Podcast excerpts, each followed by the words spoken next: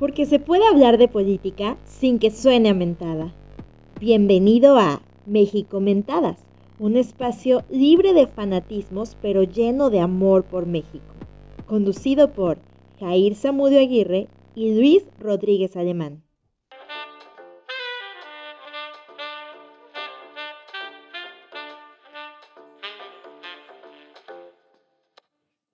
Bienvenidos una vez más a un programa de México Mentadas, donde saben que nuestro objetivo es dialogar sobre los temas más importantes que están pasando en la vida pública de nuestro país, con el fin de crear una conciencia ciudadana, ciudadanos comprometidos con la democracia y activos para poder construir un mejor país. Para darle inicio, les presento al 50% de nuestro staff, al licenciado Luis Miguel Rodríguez Alemán, a quien, por cierto, eh, recomiendo sigan en sus redes sociales. En Twitter, Rodríguez Alemán, sin la I en Rodríguez, y en Facebook, Luis Miguel Rodríguez Alemán. ¿Qué, brother? ¿Cómo estás? Buenas tardes, buenas noches, buenos días, dependiendo a la hora que nos estén escuchando. Bienvenidos, como cada programa, a su podcast libre, libertario y liberador.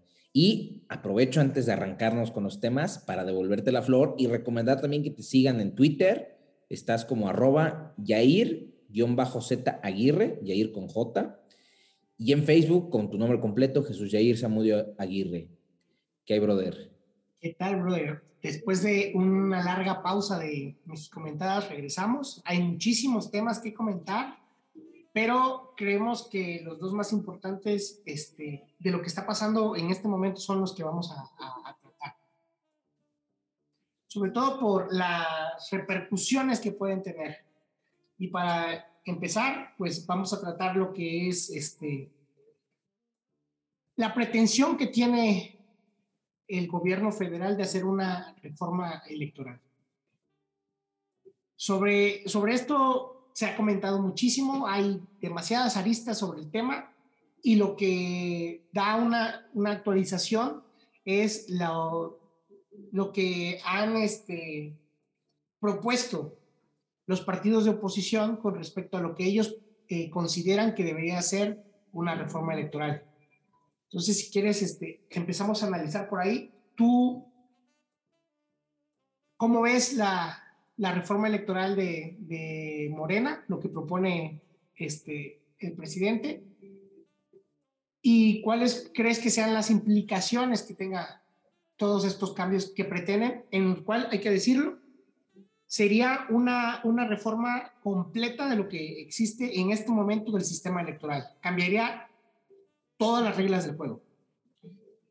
Primero, yo creo que hay que, que dejarle en claro a la audiencia que es la primera vez que una iniciativa de reforma constitucional en materia electoral se propone desde el gobierno y no desde la oposición. Históricamente en México, todas las reformas que han llegado hasta la Constitución han venido desde la oposición o desde, desde las cámaras como tal y, en los partidos de oposición y no desde el gobierno. Es la primera vez que el presidente de la República en turno manda una iniciativa de, de reforma este, constitucional en materia electoral. ¿De qué trata esta iniciativa? Y voy, para no extenderme mucho, yo la agrupé en como en cuatro grandes rubros. ¿no? Son muchas cosas, pero para mí hay dos, cuatro cosas que son fundamentales. La primera es, plantea un nuevo modelo de integración de los órganos electorales, tanto administrativos como jurisdiccionales. Así es. Implica, uno, la desaparición del INE y su transformación en el Instituto Nacional de Elecciones y Consultas. Dos, la designación mediante votación directa de consejeros y magistrados electorales. Y tres, la centralización de la función electoral desapareciendo los. ¿no? Ese es como el primer grande rubro. El segundo sería un nuevo modelo para la integración de la Cámara de Diputados y Cámara de Senadores mediante un sistema de listas por entidad federativa. Desaparecen los diputados de mayoría relativa y solamente quedan los diputados de, representación proporcional, los famosos plurinominales. Que no los engañen, lo que desaparecen no son los plurinominales, por el contrario, va a haber puros plurinominales. El y tercer gran solo, rubro, y, quedarían solo 300. De los 300. El tercer grande rubro, eh, para allá iba, es la reducción del número de puestos de elección popular en todos los órganos colegiados a nivel estatal, federal y local. Incluso se quiere meter con el número de regidores. Así es, en nivel municipal. Y cuarto, elevar a rango constitucional la posibilidad de utilizar herramientas tecnológicas para la emisión del voto. Esos son como los cuatro grandes rubros de la reforma electoral propuesta por el presidente de la República. ¿No? Y yo creo que aquí tenemos como para arrancarnos. Bueno, y todo englobado en el asunto de que se haría una reducción este, del presupuesto tanto a órganos electorales como partidos políticos y todo, que también es creo sumamente importante. Claro, sí, sí, sí. Este, para mí, ¿qué es lo más preocupante? Para mí lo más preocupante es el sistema que están proponiendo para la integración de los órganos electorales. O sea, lo que quieren es que a los consejeros del INE y a los magistrados de la Sala Superior del Tribunal Electoral se les designe o se les elija por medio del voto directo de los ciudadanos. Y uno podría decir, oye, pues qué padre, ¿no? Nosotros los vamos a elegir. El problema es que estamos eligiendo a los árbitros electorales y los estamos eligiendo mediante un proceso electoral, ¿no? Lo cual es un absurdo. Solamente en un país del mundo se hace una cosa similar, que es en Bolivia. Solamente en Bolivia se hace una cosa similar a eso de elegir a los, digamos que a los puestos jurisdiccionales y administrativos del órgano electoral, ¿no? Lo cual es ya significativo del problema que implica, ¿no? Y tomando este dato, tendríamos que analizar cuál es la calidad democrática de Bolivia. Imagínate, ¿no? O sea, partiendo, por ahí, ¿no? Eh, hay varios, hay, especialistas que han escrito mucho sobre el problema que implica el voto directo de, de estas autoridades, ¿no? Uno dice que es ponerlos a competir en campañas regulares estaría siendo nugatorio el régimen de incompatibilidades, pues los aspirantes tendrían sí o sí que hacer uso de estructuras electorales de los partidos políticos, con lo que se comprometería su imparcialidad e independencia. O sea, el hecho de que tú pongas a un consejero, un aspirante a consejero del INE, a buscar el voto ciudadano, pues va a necesitar de las estructuras de los partidos, porque ellos son los que tienen la estructura electoral, ¿no? Claro. A ver, ¿Qué me parece a mí preocupante? Así como tú dices, a mí me parece preocupante todo. Y este, retomo lo que tú dices. Las reformas que han venido teniendo para construir el sistema electoral de México vienen desde 1977.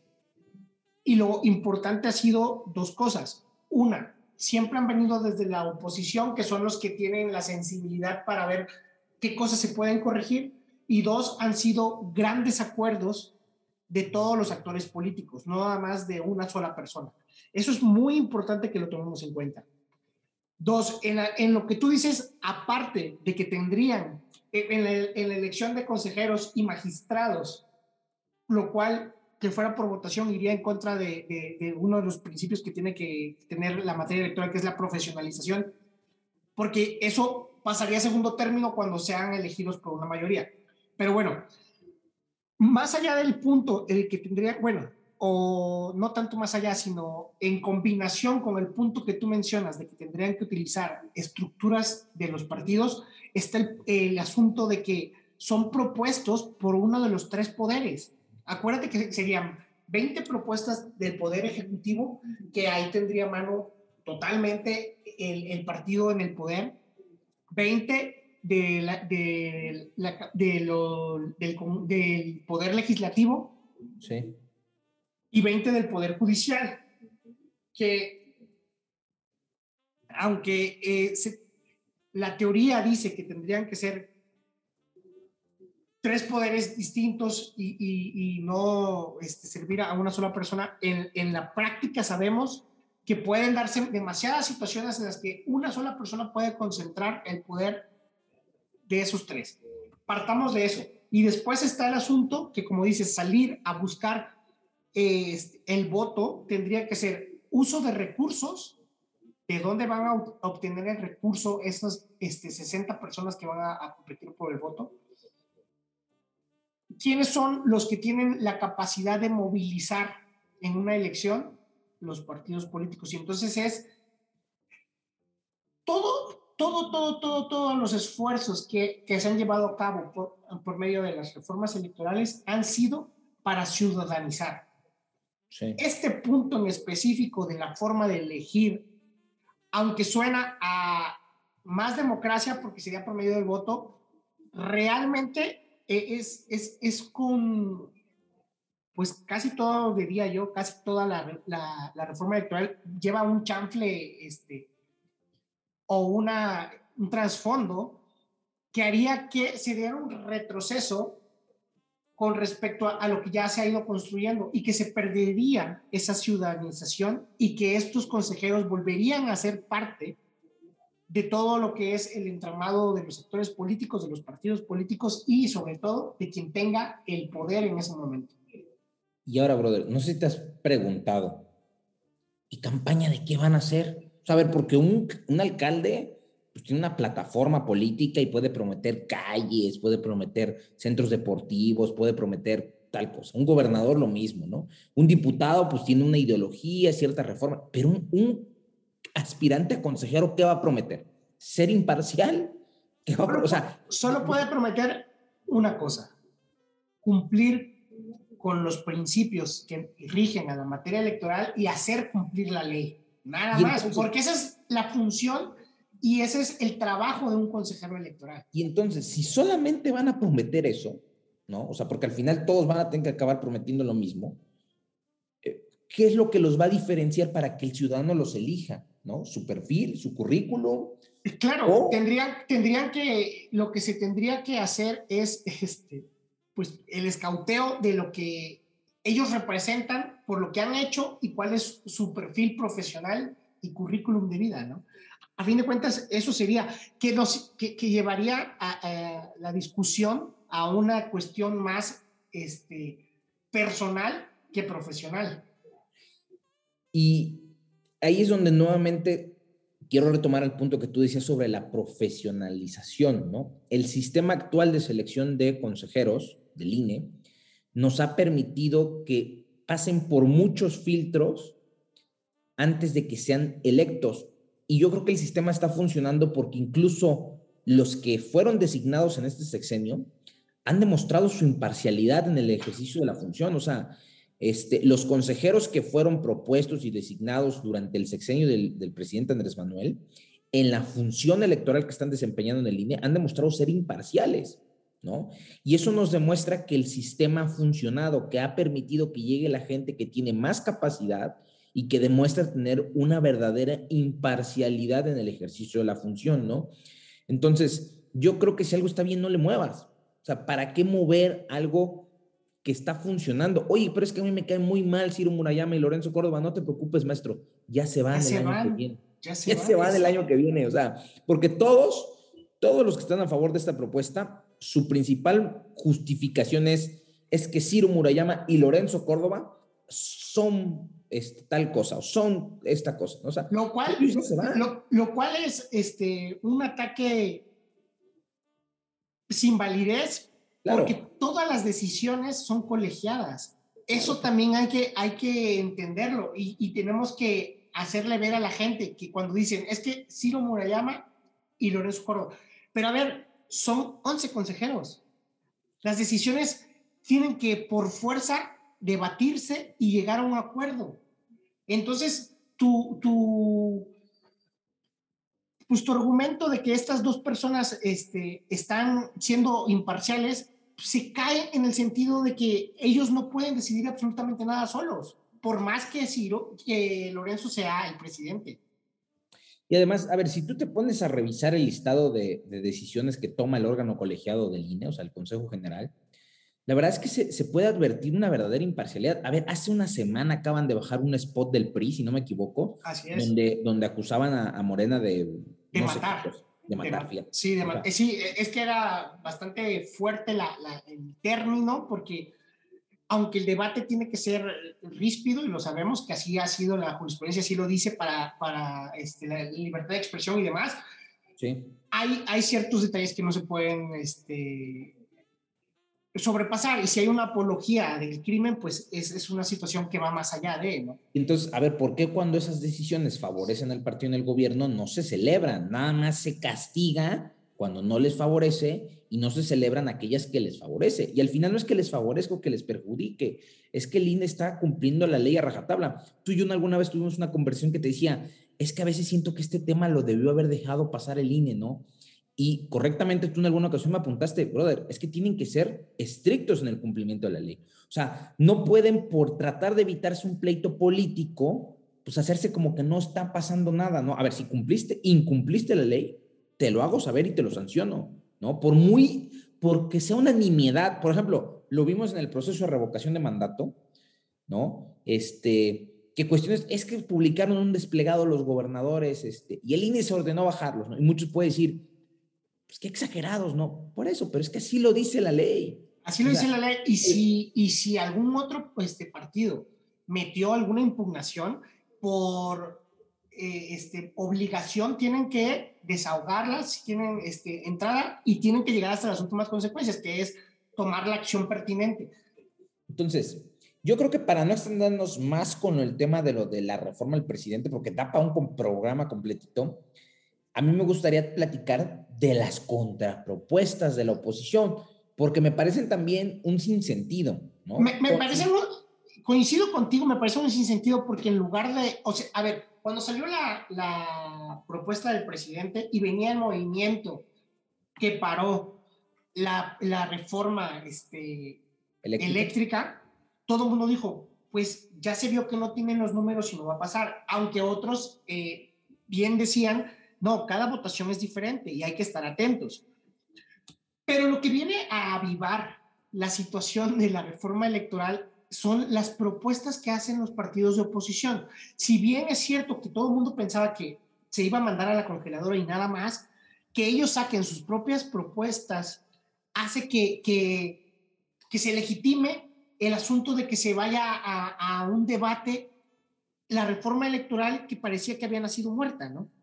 Y es que fíjate, hay coincidencias, por lo menos en la, en la contrapropuesta del PRI, yo veo coincidencias entre la propuesta que mandó el presidente y la que propone el PRI. O sea, eh, yo cuando recién salió la reforma y todo mundo, cuando recién se anunció la iniciativa y todo mundo la daba por muerta, yo fui uno de los que señalé, cuidado, no hay que dar en automático por muerta la reforma, porque hay muchas cosas de la reforma que pueden ser como caramelos envenenados que la oposición puede comprar. Y a ver, fíjate, este tema de la desaparición de los diputados de mayoría relativa y que solamente haya diputados de representación proporcional, yo te lo decía, es el sueño húmedo de cualquier dirigente partidista, ¿eh? O sea, es tener claro, porque ellos, diputados por listas. Sí, ellos pueden este, ese, ese ha sido uno de los grandes problemas de la democracia interna de los partidos, que cuando ellos forman las listas para la representación proporcional, ellos tienen mano para poder poner a quienes, a, quienes ellos quieran.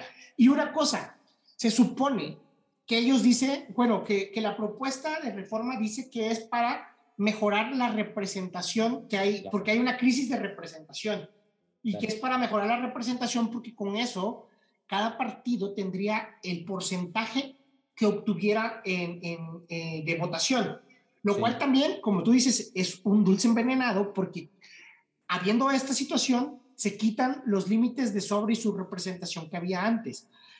Entonces ya no hay una, un límite para que cualquier partido pase más allá del 50% como estaba, eh, bueno, en este momento el, el, número máximo que podía tener un partido de, representantes era 300, de 500. Sí, sí.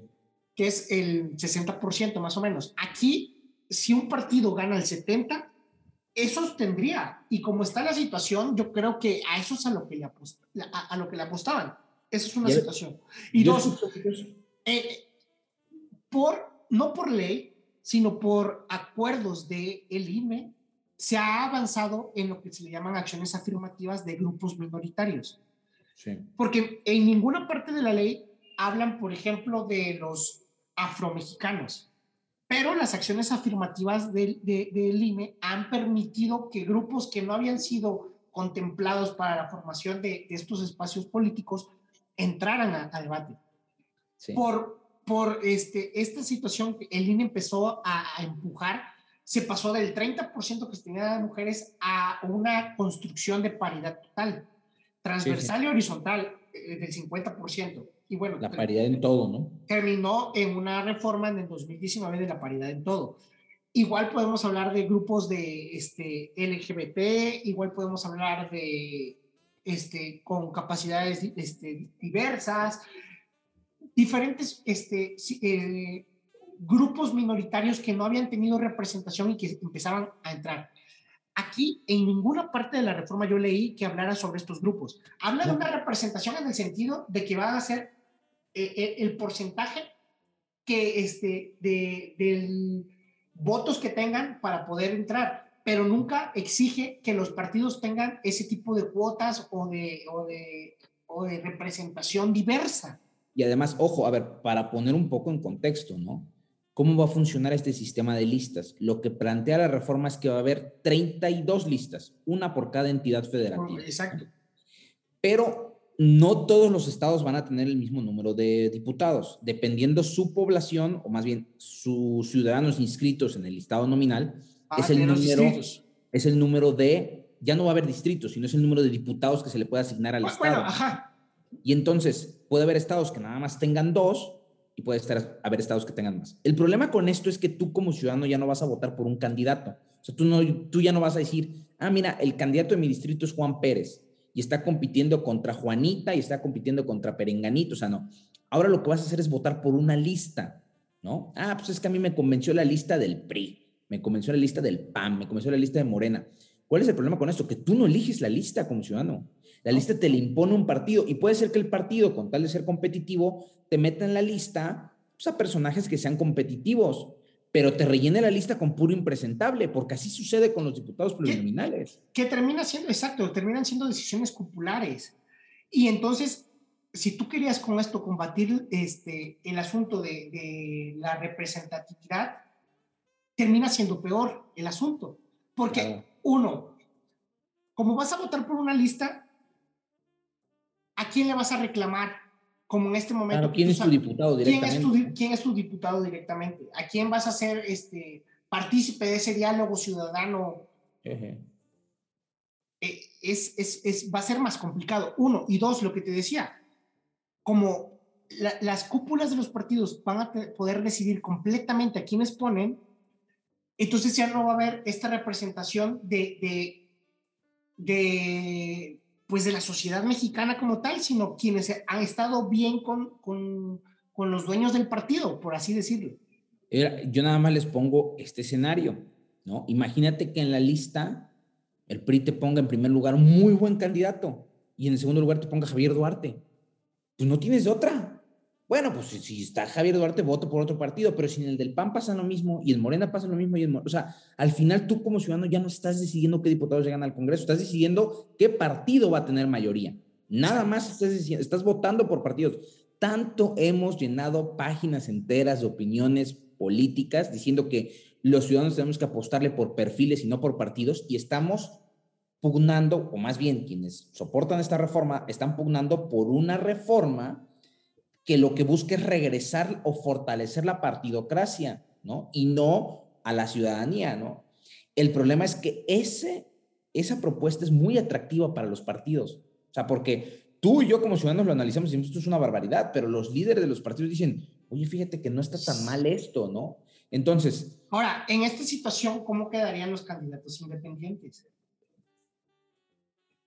Que es una de las, de las conquistas que ha tenido la ciudadanía. A ver, no me ¿Cómo quedarían las coaliciones, brother? ¿Cómo quedarían las coaliciones? Sí, o sea, son muchos detalles que, que, que han dejado, este, pues, no han sabido cómo, cómo explicarnos qué es lo que pasaría, ¿no? Y las contrapropuestas de los partidos al final en mayor o menor medida medio coinciden con la del presidente, ¿no? Yo sí veo que por lo menos las tres coinciden con el tema del voto electrónico, pero las tres pecan del mismo problema, que es no son claras y específicas por cuanto hace qué tipo de voto electrónico, ¿no? Un voto remoto, hay, una casilla como la que ya implementa el INE, o sea, hay, hay, una situación que, en la que coincide también este, la, la propuesta del PRI con la del presidente en lo de la nacionalización plena de los comicios o sea, que es la desaparición de los OPLES, como tú bien apuntas. Pero en este sentido, también hay muchísimas zonas grises, porque no coinciden los, distritos locales con los distritos este, nacionales, para empezar a empatar ese, esta situación. históricamente los OPLES atienden porque conocen mejor a la población. Y yo te voy a decir un mejor argumento, brother. La idea de esta reforma es reducir costos, lo que quiere decir que ellos están pensando que con el mismo peso que le das al INE, ahora va a tener que hacer la función del INE y la del OPLE, ¿no? Esa es otra situación y, y, y lo están llevando a una cuestión netamente electoral.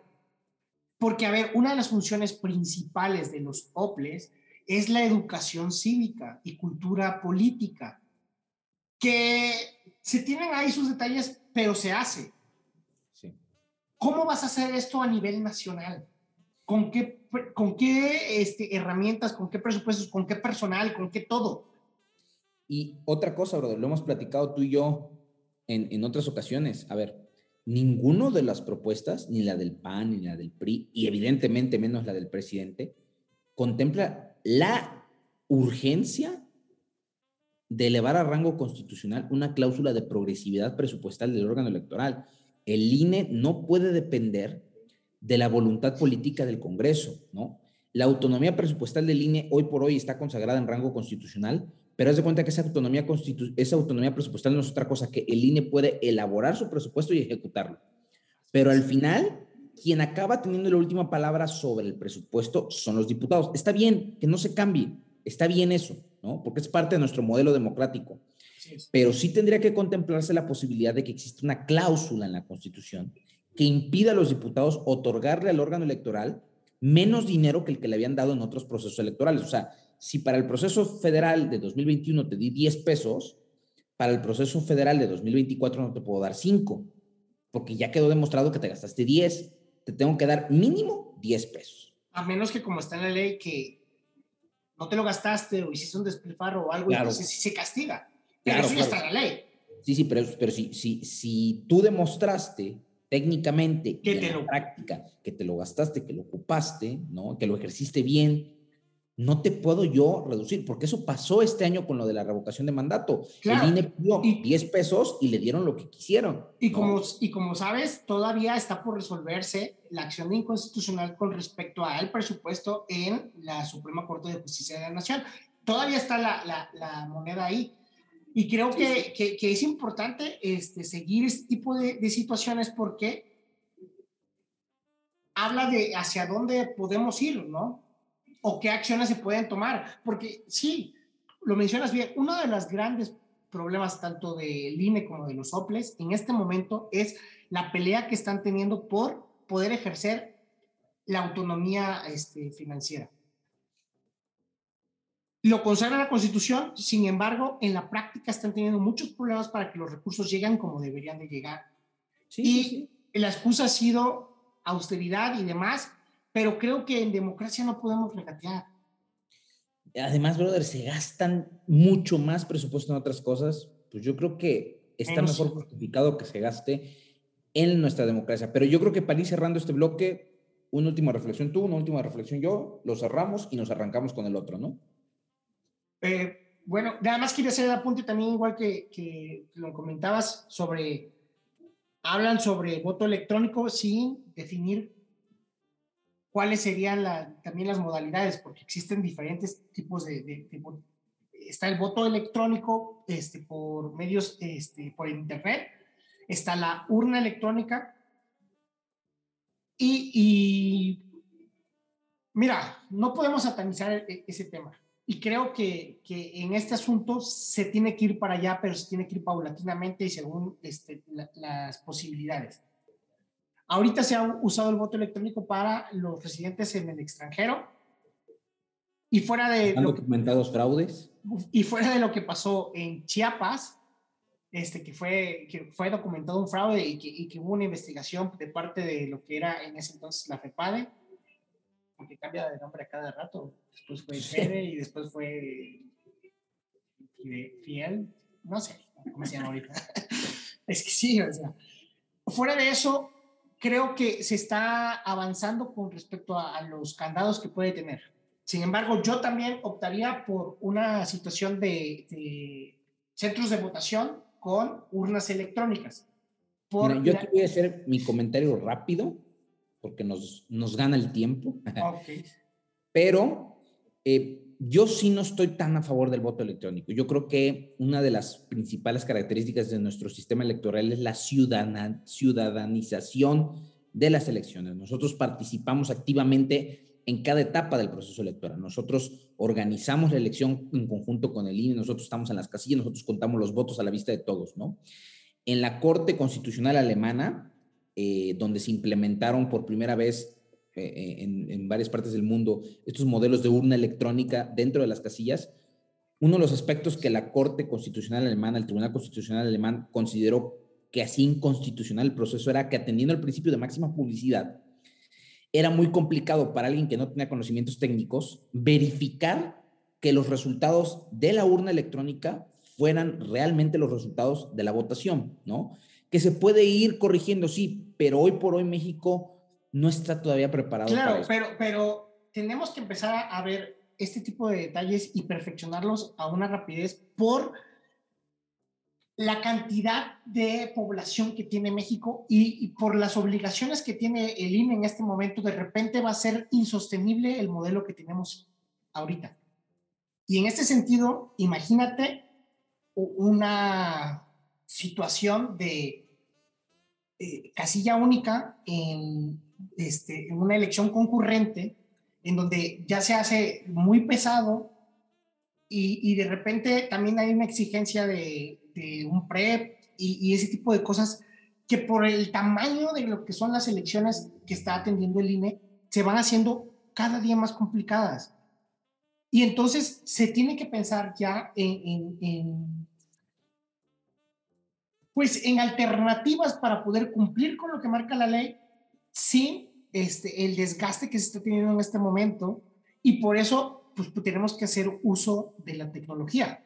Como, como tú bien dices, creo que eh, el, mayor este, recelo que hay es con respecto al voto electrónico, por todas las situaciones que pueden implicar, más allá de lo que podría ser este, avanzar a una urna electrónica, que no podría ser como es en este momento en las secciones electorales lo más cercano a tu casa y tendría que cambiar a una situación de centros de votación, donde la gente tenga que acudir a, donde este, se puedan tener el mayor número de, urnas electrónicas para que pueda llevarse a cabo. Yo, yo sigo siendo muy, muy cauto con ese tema, ¿no? Este, si nuestro sistema, que es ciudadano y que prácticamente se cuentan los votos a la vista de todos, aún así se ha hablado muchas veces de supuestos fraudes, digo que jamás han documentado, es una una falacia, pero imagínate que en el 2006, en la famosa elección del 2006, en la de Calderón y Andrés Manuel, pues en lugar de urnas hubieran sido, este, en lugar de urnas normales hubieran sido urnas electrónicas. Imagínate lo que hubiera implicado para la legitimación del proceso que lo que se tuvieran que contar fueran votos electrónicos. O sea, yo creo que México, o sea, no, no, no niego los argumentos que tú dices, es muy cierto, o sea, sí tenemos que de alguna otra manera hacer uso de las herramientas tecnológicas para, para facilitar la, labor electoral, pero lo cierto es que en un país como México, que durante décadas tuvo la democracia muy lejos y que la hemos ido construyendo poco a poco, yo creo que aún no estamos listos. No, no quiere decir que las herramientas no estén listas. Yo creo que como ciudadanos no estamos listos. Mira, nada más ponte a analizar las estadísticas, las encuestas sobre, sobre la brecha digital en el país, ¿no? O sea, este, México, México, es un país que, que todavía es, es, es, este, digamos, está muy lejos de tener un, un, una adopción del, del, mundo digital, ¿no? Entonces, ahora imagínate que tú le digas a alguien en la sierra de Oaxaca, en la de Zongolica, que pues, que tienen que ir a votar en una maquinita, ¿no? Este, y, y, si eso de por sí, o sea, si, si, de por sí las elecciones son un proceso donde hay desconfianza, ¿no? Sí, e, e, ese, ese iba a ser mi, mi punto para retomar tu, tu, comentario. Entiendo y entiendo perfectamente y estás, estás este, explicando el sentir de, de muchos mexicanos y yo siempre te lo he dicho lo he comentado más de una vez en este, en este programa el sistema electoral mexicano parte de la desconfianza. Por eso la reglamentación este, o las leyes terminan siendo tan específicas, porque partimos de una desconfianza total. Y por eso tenemos un artículo 41 en el que, siendo un artículo constitucional, que tú sabes que debería de ser nada más de, cuestiones generales, especifica completamente por qué, porque un, nosotros desconfiamos de nosotros mismos. Es verdad. Por eso yo te digo, o sea, tenemos que ir viendo las alternativas, pero poniéndonos de acuerdo de, qué es lo que estamos dispuestos a aceptar como ciudadanos. Y, probablemente también tengamos que ver nuestra realidad. Y como dices, la, la, brecha este, que hay enorme con respecto a la tecnología. Pero eso no significa que no podamos hacer, digo, no diferenciados, pero estrategias diferenciadas según las, las realidades este, de, de, los ciudadanos. En algunos lugares donde hay buena conectividad, donde hay este, las posibilidades de aplicar una electrónica, en esos, en esos lugares aplicarlo. Y en las zonas más alejadas y serranas, y con una menor este, posibilidad este, de tecnología, seguir aplicándolo como se viene aplicando y hacer esa situación para ir equilibrando de tal forma que podamos ir avanzando. Creo que esa sería la propuesta.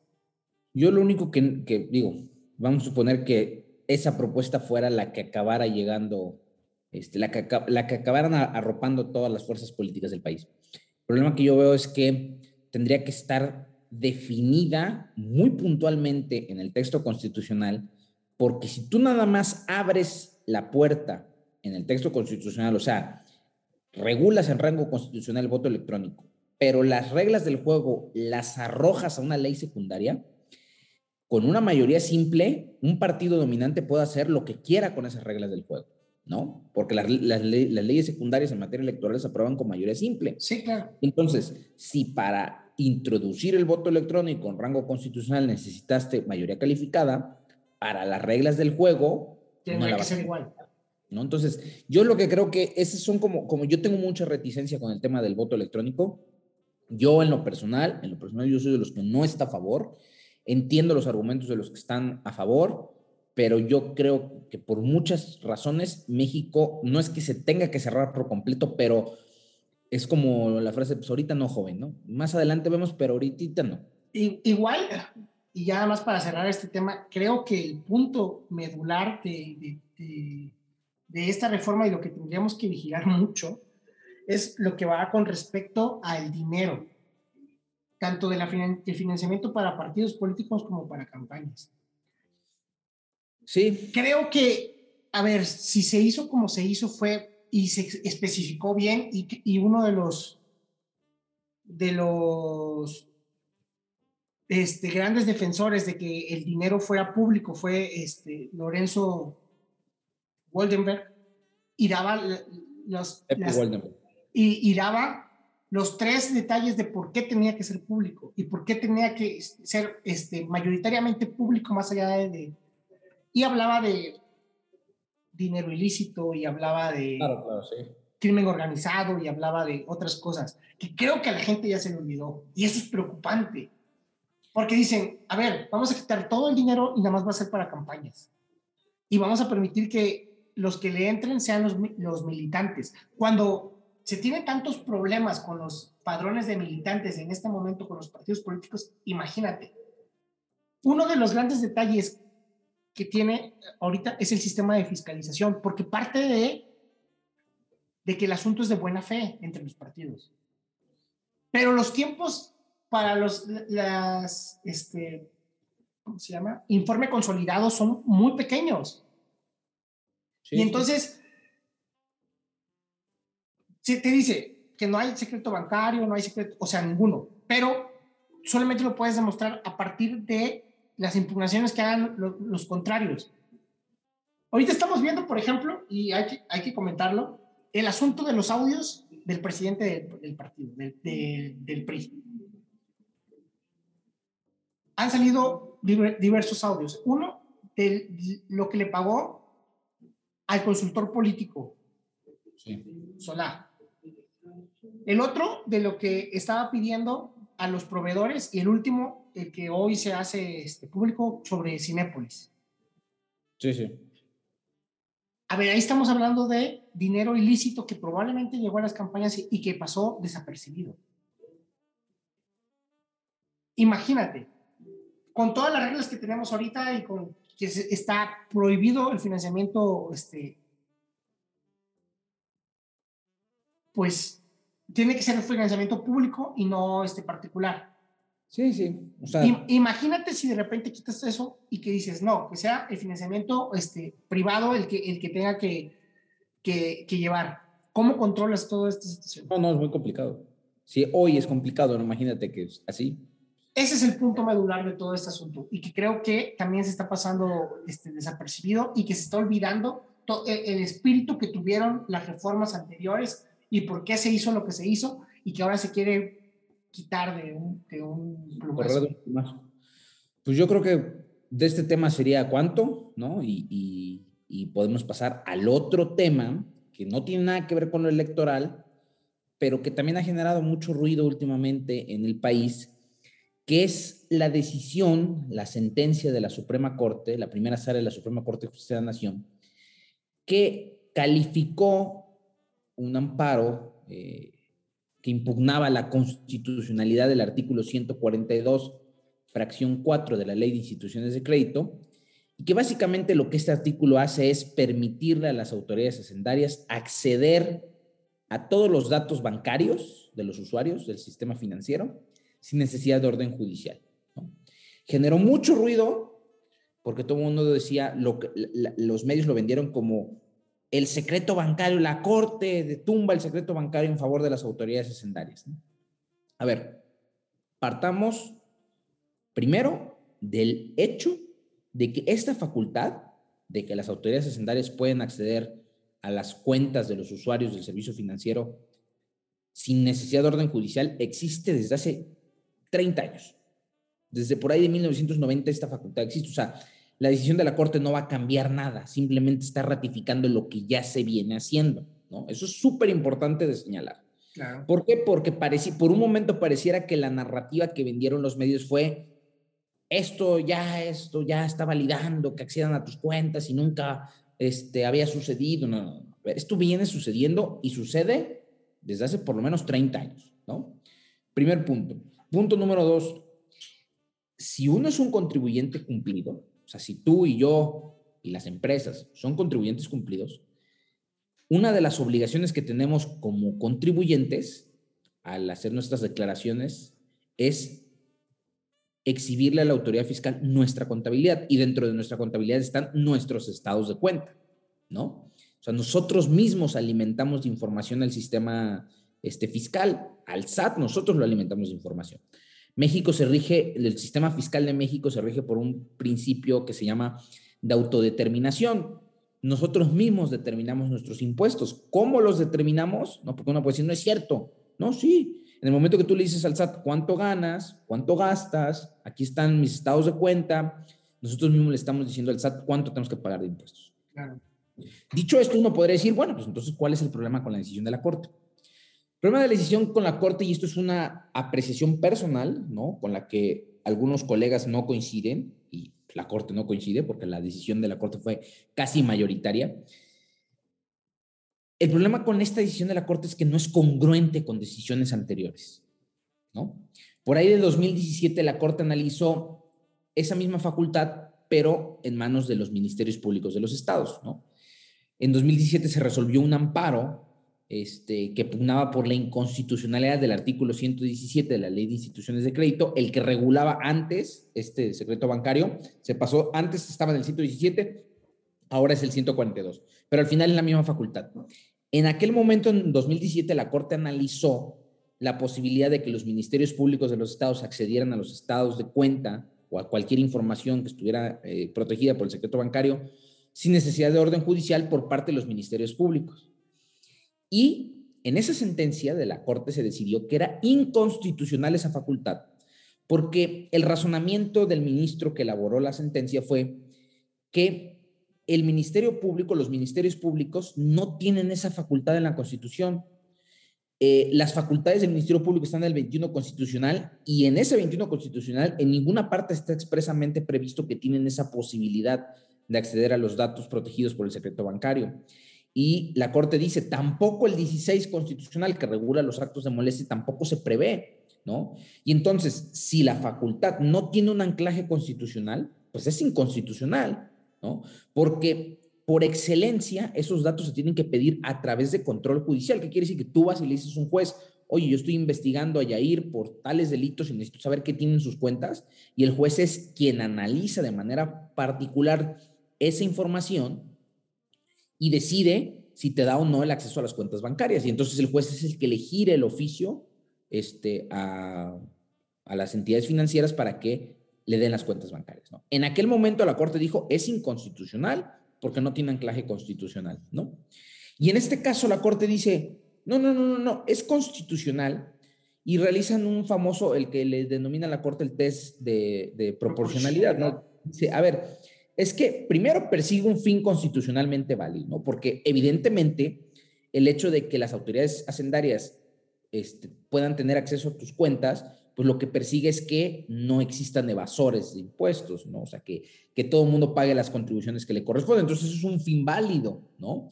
Y ese se deduce, pues, del artículo que regula la obligación de los ciudadanos de, de pagar nuestras contribuciones, ¿no?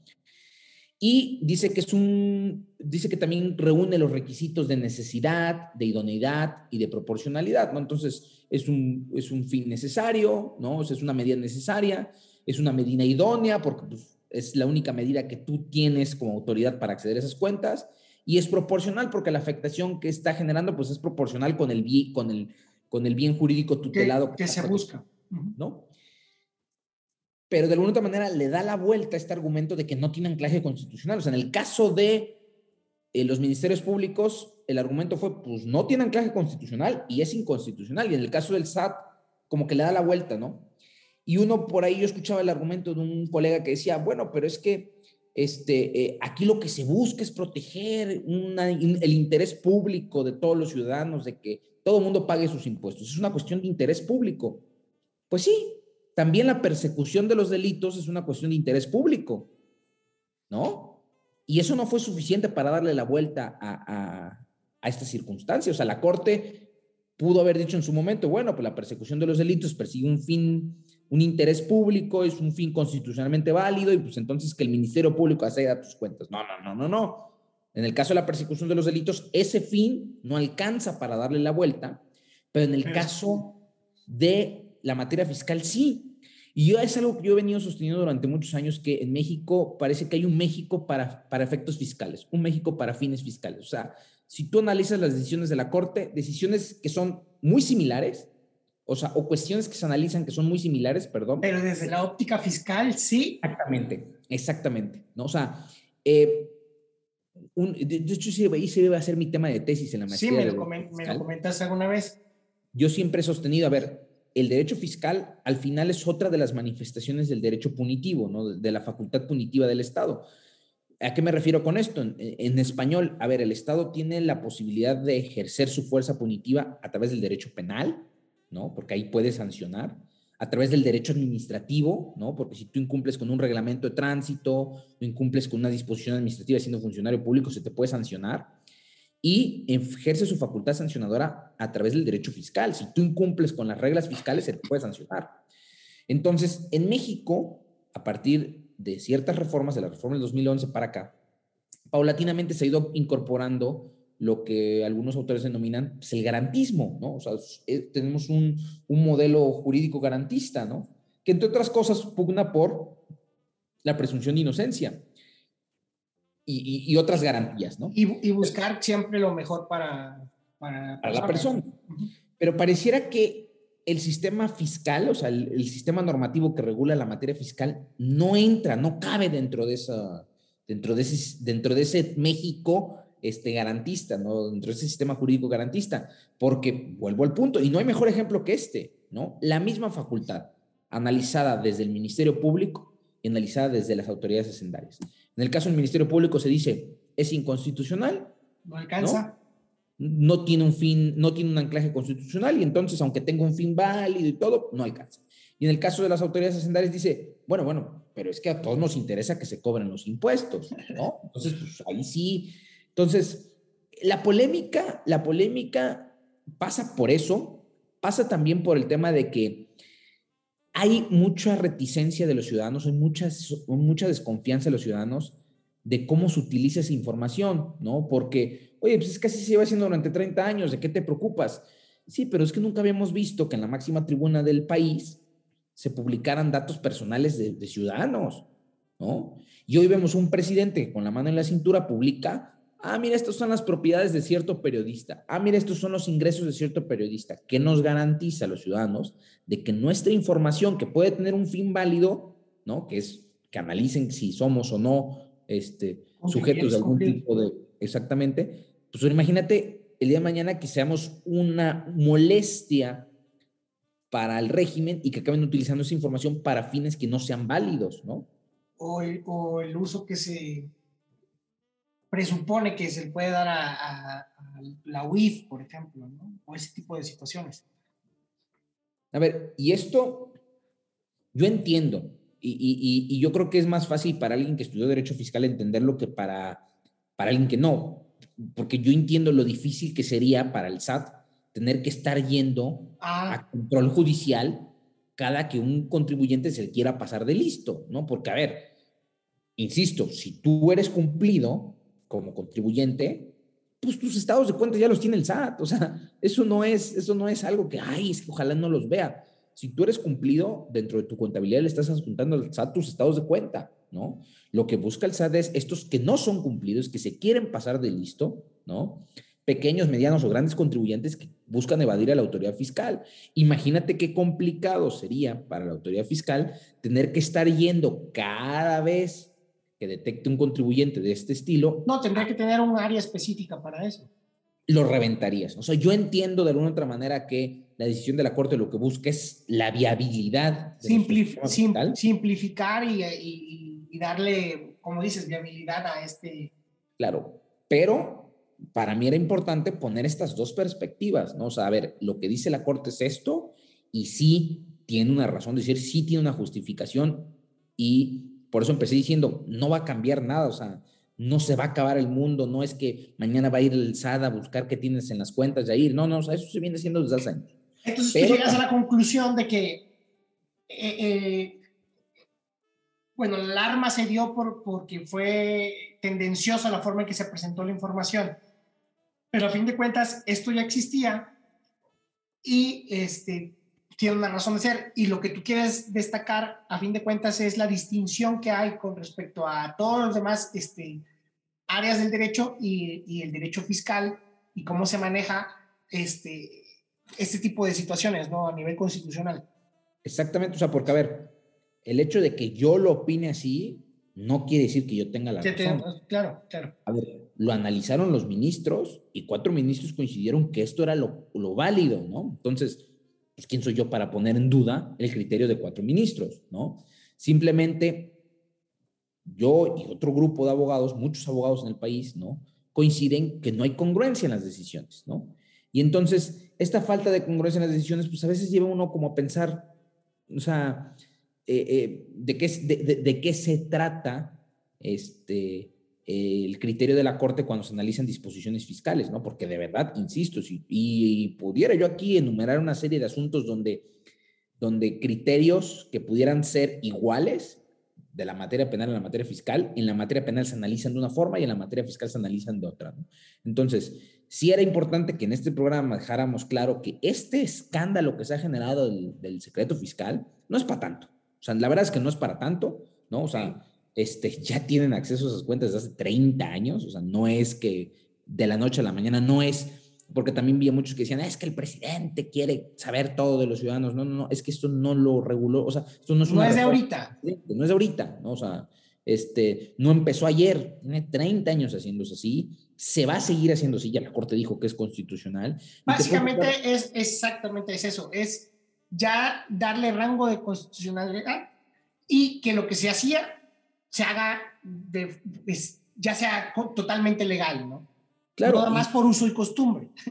Sí, pues, es que legal era, estaba en la ley, ¿no? O sea, más bien la Corte ya dijo, no solamente es legal, es constitucional. Ajá, exacto, es darle rango de constitucionalidad. yo insisto, hay muchas personas que yo te puedo apostar que cuando vieron esta noticia, pues, se les ha de haber hecho algo de lo más trivial. ¿Por qué? Yo a mi contadora cada mes le mando mis facturas del mes y mi estado de cuenta. Es lo que ella tiene que subir al portal. Entonces, pues ahí a los que somos contribuyentes cumplidos, esto no nos, no nos alarma. ¿Por qué? Porque, pues, a ver, yo no tengo nada que esconder, que vayan y busquen lo que quieran, ¿no? Claro.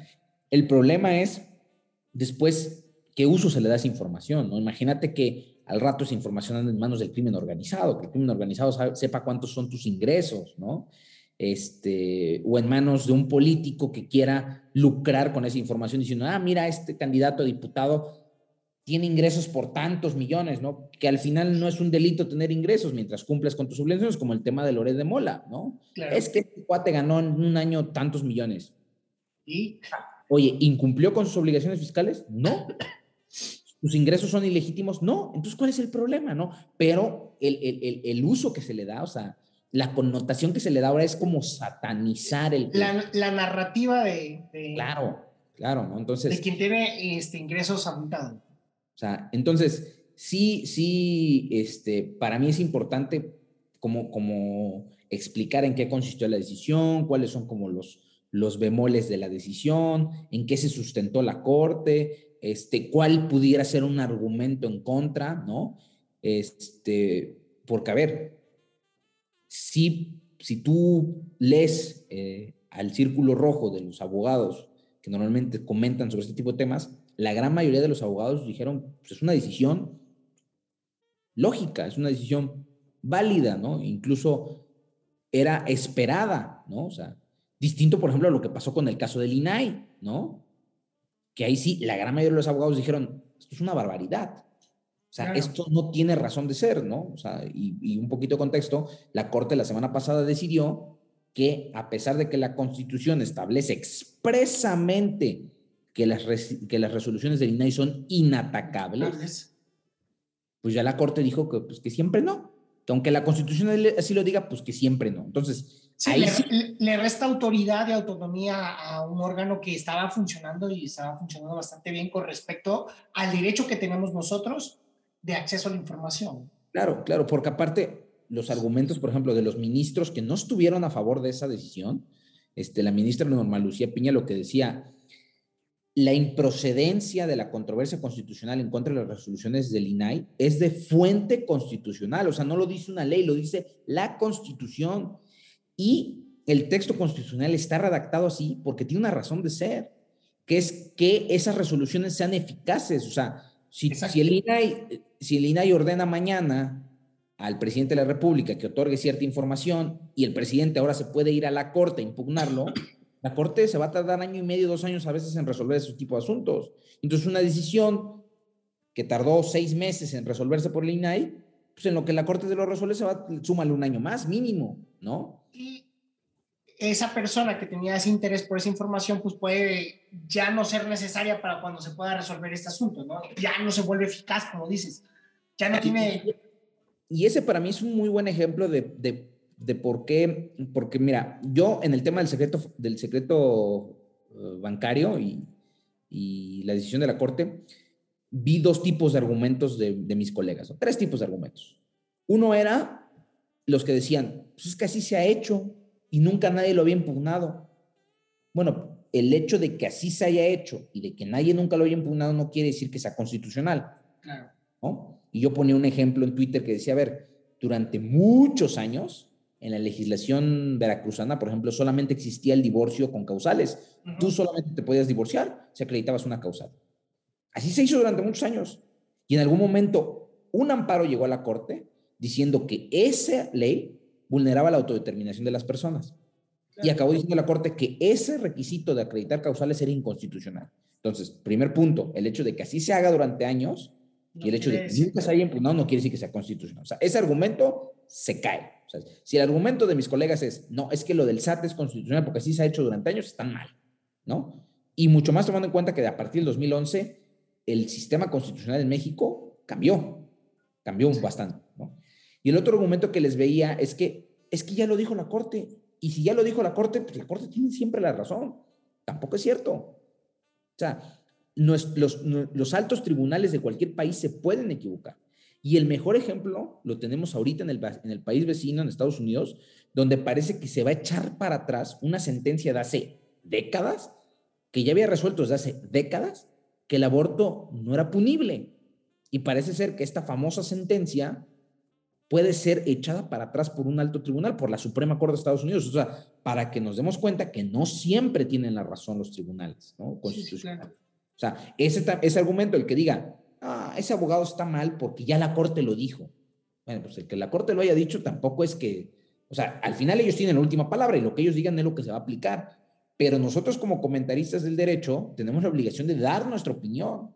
No porque tengamos la razón, sino porque no siempre la debe de tener o no siempre la tiene este, la Corte, ¿no? Claro, y que también el derecho va evolucionando, los contextos van cambiando y, puede ser que en ese sentido este tipo de decisiones tengan otra connotación completamente diferente, ¿no?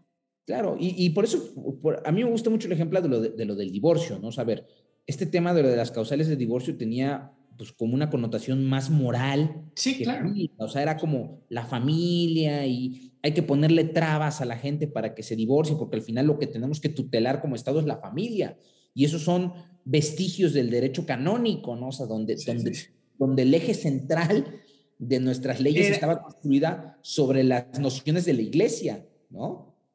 Y entonces, el derecho, como tú dices, brother, el derecho cambió. Y en algún momento alguien dijo, ¿sabes qué? El hecho de que tú a mí me impidas este, desarrollarme o, desarrollarme, separarme, yo ya no aguanto a esta persona, ya no quiero vivir con esta persona, no tengo por qué ir a demostrarte una causa, ¿no? Simplemente ya no quiero vivir con esta persona, ya no quiero que hagamos pareja juntos, ¿no?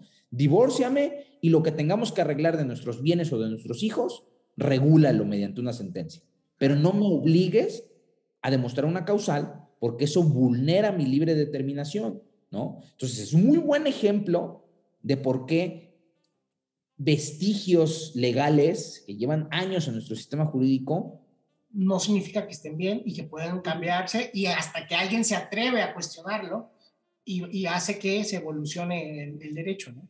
Claro, entonces... Y sin querer, fíjate que has mencionado tres, tres cosas que, bueno, que han llegado hasta el punto de que sea la Suprema Corte de Justicia la que se pronuncie. Y creo que eso es lo que se está dando mucho en este momento específico de la historia de México. Que como se están llegando a, demasiadas este, controversias, se están teniendo que, que, ir hasta que la Suprema Corte ponga o diga qué es lo que procede o no procede. Me refiero, dijiste, con respecto al presupuesto, de las este, autoridades electorales. El asunto este del SAT y el... Mencionaste otro ahorita. La inatacabilidad de las resoluciones del, del ah, INAI. Del INAI, imagínate. Creo que ese sería todo un tema que podríamos tratar en otro, en otro programa, pero sería importante que ahorita cerráramos con, con esta idea de qué es lo que está pasando en México y por qué estamos llegando a tantas situaciones que tienen que ser aclaradas por parte de la Suprema Corte de Justicia para ver cuál es lo constitucional o no y por qué en este punto específico es que se está llegando a, todo este, pues a todo este tipo de, situaciones, ¿no? A ver, brother, yo no recuerdo, y, yo estoy seguro que vas a coincidir conmigo, o sea, muy, muy en, en concordancia con lo que dices, yo no recuerdo que las sesiones de la Corte generaran tanta polémica como la están generando ahora, ¿no? O sea, realmente hay un, y, qué bueno, qué bueno, yo lo veo muy positivo, hay un fervor ciudadano por analizar y revisar qué es lo que la Corte está haciendo, ¿no? Sí, abona esto que nosotros, a, este, esta práctica que nosotros hacemos con respecto a qué está pasando en México para poder eh, de una forma u otra construir ciudadanía. Creo que se está dando a, a nivel general y que, y que mucho tiene que ver con este tipo de controversias que llegan hasta la Suprema Corte de Justicia. Y como tú dices, que hay ya un mayor interés, no de todos, sería lo ideal, pero sí hay un, un, grupo de mexicanos que están más atentos a este tipo de, situaciones. ¿no? Mira, yo recuerdo, y, y, ya como para ir cerrando, yo recuerdo en la discusión de la Corte sobre la, este, la reforma a la ley de la industria eléctrica, que fue hace escasos, yo creo que un mes, ¿no? Un mes y medio, un poquito más. más. Yo recuerdo estar viendo la sesión de la Corte en vivo y yo nunca había visto tantas personas conectadas al mismo tiempo en una sesión de la Corte como ese día. O sea, y si tú te ibas a Twitter, el hashtag en ese momento, o sea, digamos que la tendencia en ese momento era lo que estaba pasando en la Corte. O sea, y se estaba comentando. O sea, estaba generando polémica y estaba generando... Yo lo veo muy bien, primero porque los ministros ya se saben observados, ¿no? Antes sus sesiones nadie las veía, ¿no? O sea, y hoy por hoy lo cierto es que sí estamos muy al pendiente, no solamente quienes nos dedicamos al derecho, sino también otras personas, ¿no? Este, y eso lo veo muy bien, porque no necesitas dedicarte al derecho para poder escuchar una, una sesión de la Corte, porque afortunadamente nuestros ministros hablan en términos que lo podamos entender todos. A veces se avientan tecnicismos, pero yo creo que cualquiera que no sea abogado puede medio entender de qué están discutiendo, ¿no? Eso lo veo muy bien. Punto número dos, ¿no? El hecho de que se sientan observados también de alguna u otra manera garantiza que sus decisiones tengan que ser congruentes. Yo siempre he dicho, las decisiones de los altos tribunales tienen que persuadir a quien va a vivir sometido a ellas. O sea, los ciudadanos somos los que vivimos sometidos a una decisión de la Corte. Y si la decisión de la Corte no persuade a quienes van a vivir sometidos a esa decisión, empiezan a perder legitimación, ¿no? Y qué peligroso es que un órgano constitucional de ese calibre pierda legitimación. O sea, si el, día de mañana, si el día de mañana sale la Corte y resuelve un asunto este, en términos que nadie se lo explique, dices, ¿cómo pasó esto? Pierde legitimación. A ver, las decisiones polémicas de la Corte impactan en su legitimación, ¿no? O sea, que, podríamos unirlo con otro, con el exabrupto que tuvo el presidente de la, de la Corte con respecto a la gente que lo estaba atacando. Se sintió de repente atacado y se sintió de repente este, señalado, ¿no? Hasta mediocres llamó a ciertos abogados de la academia. O sea, a mí me sorprende. Digo, alguien que se dedica al derecho, brother, nuestro trabajo como abogados es el conflicto. O sea, ese es el trabajo de un abogado. Claro. al final, el, abogado está eso en constante conflicto. Eso es litigar, es, es que haya dos, dos posiciones encontradas y que se tenga que encontrar el punto que resuelva. Claro, y si tú como presidente del Tribunal Constitucional del, del país te molesta que tus pares, bueno, vamos a decir tus pares porque al final él es un ministro, ¿no? O sea, no quiere decir que esté por encima, pero al final es un ministro. Si te molesta que tus colegas cuestionan tus decisiones, pues tú te equivocaste de profesión, porque este es el día a día de la profesión. Este es el día a día de la profesión. Entonces, a mí sí me llamó mucho la atención por ahí, en una frase dijo Saldívar, hay ciertos grupos que se quieren adueñar del sentido único de la Constitución. Pues al final lo que estamos buscando, quienes comentamos derecho, es que ese sentido único que la Corte dice tener, o sea, la Corte interpreta la Constitución, ¿no? Nosotros buscamos comentar nuestras posiciones. Podemos estar equivocados, pero al final esa es la función de quienes comentamos el derecho, ¿no? Es decir, a ver, la Corte dijo en el caso del INAI que no son inatacables, pues para mí la Corte está mal porque la Constitución es muy clara, muy clara, ¿no? O sea, hay cuestiones que no necesitas ni siquiera interpretar porque son textuales. Sí, sí, sí, es, directo. O sea, no había forma de interpretar de otra forma y, y se llegó a una conclusión errónea. Pero pues yo creo que están agotados los temas, ¿no, brother? Este, sí, yo también considero que están agotados los temas. A fin de cuentas, este, pudimos unirlos en una idea común y coincidimos en que, pues algo positivo que ha salido de todo esto es el interés que ha tenido o que ha despertado en la ciudadanía mexicana el estar este, atento a estos este, temas públicos, ¿no? Y aquí les vamos a seguir platicando, ojalá nos puedan seguir cada semana. Estaremos, prometemos estar subiendo programas otra vez de manera regular. Híjole, a ver, sí, sí, sí, nos lo prometemos. Y pues bueno, no nos queda más. Este, nos despedimos. Yo soy Jair Zamudio. Yo soy Luis Rodríguez. Hasta luego.